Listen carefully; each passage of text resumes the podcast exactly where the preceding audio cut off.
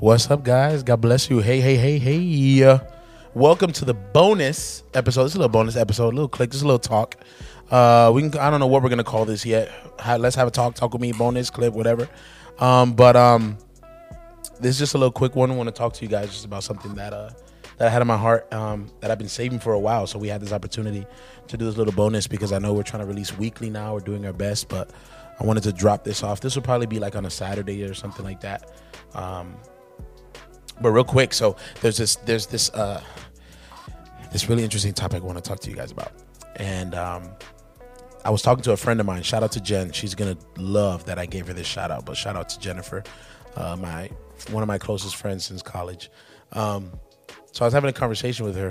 And, you know, she's starting her walk with Christ, you know, and once again, like, you know, trying to really like get on her feet again with her love for Christ. And we're having a conversation, and I noticed that a lot of people go through this, right? It's less, and okay, so here's how I'll put it. It's less about how good you can be at not breaking the rules and more about how much you love Jesus, right? So a lot of times we get so caught up in, I need to be good at not breaking the rules. How good can I be at following the rules, at being perfect? And then we get frustrated, we get caught in this cycle because we're breaking the rules and we're messing up, and then we get upset when that's not the gospel. The gospel of Jesus Christ isn't be good at following these rules, don't break them. That's not the gospel. So then the gospel becomes a burden when you look at it that way, right? And so we completely remove the love of Jesus Christ and his sacrifice. So it's never been about how good you can be at not breaking the rules, but it's how much you can fall in love with him. As a preacher, as a mentor, just a follower of Christ, right? When people talk to me about, yo, I'm struggling, how do I do this? It's very rare that you'll ever see me preaching about ministry from the altar because it's just not my style.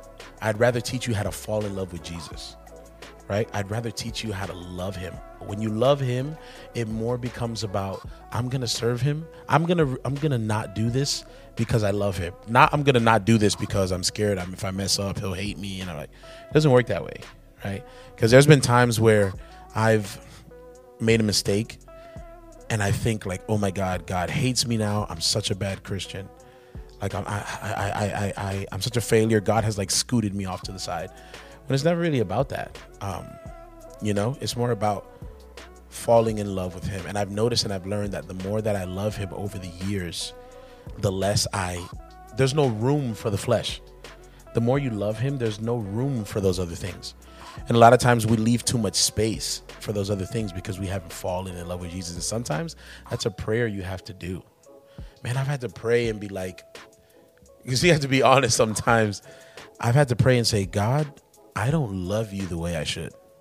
And I know that. I know I don't. I remember when I was in college, I'd be like, I don't love you. And it broke my heart. Like I would cry. I'm like, I don't love you.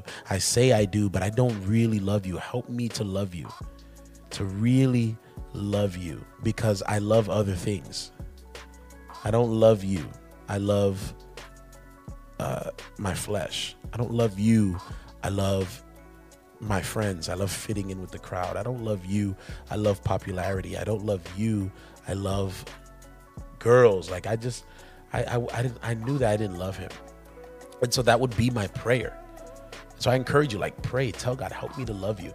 Because the more you love him, the more focused you become on him. Have you ever had a crush on somebody and all you care about is them, and like you want to do things to please them? Like, I hate to admit this, simple level 2000, but there's been people that I've been interested in or fallen in love with that I've completely changed my entire life because of my feelings for them. Like, there's been people that I like, that I fall in love with, right? And I change the way I dress. I change the music that I'm into. I change, like, we change so many things, like, because we love somebody. You know, we've fallen for someone. Like, I've seen people that I'm like, you never used to speak that way. But now you've fallen for somebody and you're talking that way. You never used to like this food. But now you fall in love with somebody and now you love this food. Like, we make changes for what we love. We make time for what we love, you know? So make your focus falling in love with Jesus. Make your focus to love him above all things. And then those other things will follow. You want to be able to resist sin? Fall in love with Jesus. You'll love him too much to sin. Of course, we're going to have moments where we're humans, right? Where we fail, make mistakes. You want to be better at reading your word? Fall in love with Jesus. When you love Jesus, you're going to want to hear from him. What does he have to say to me? So you're going to be better at reading your word. You want to be better at praying? Fall in love with Jesus, because then you're going to want to talk to him. You're not going to want to be without him. So it's less about how good you can be at not breaking the rules and more about how much you love him. Fall in love with Jesus today.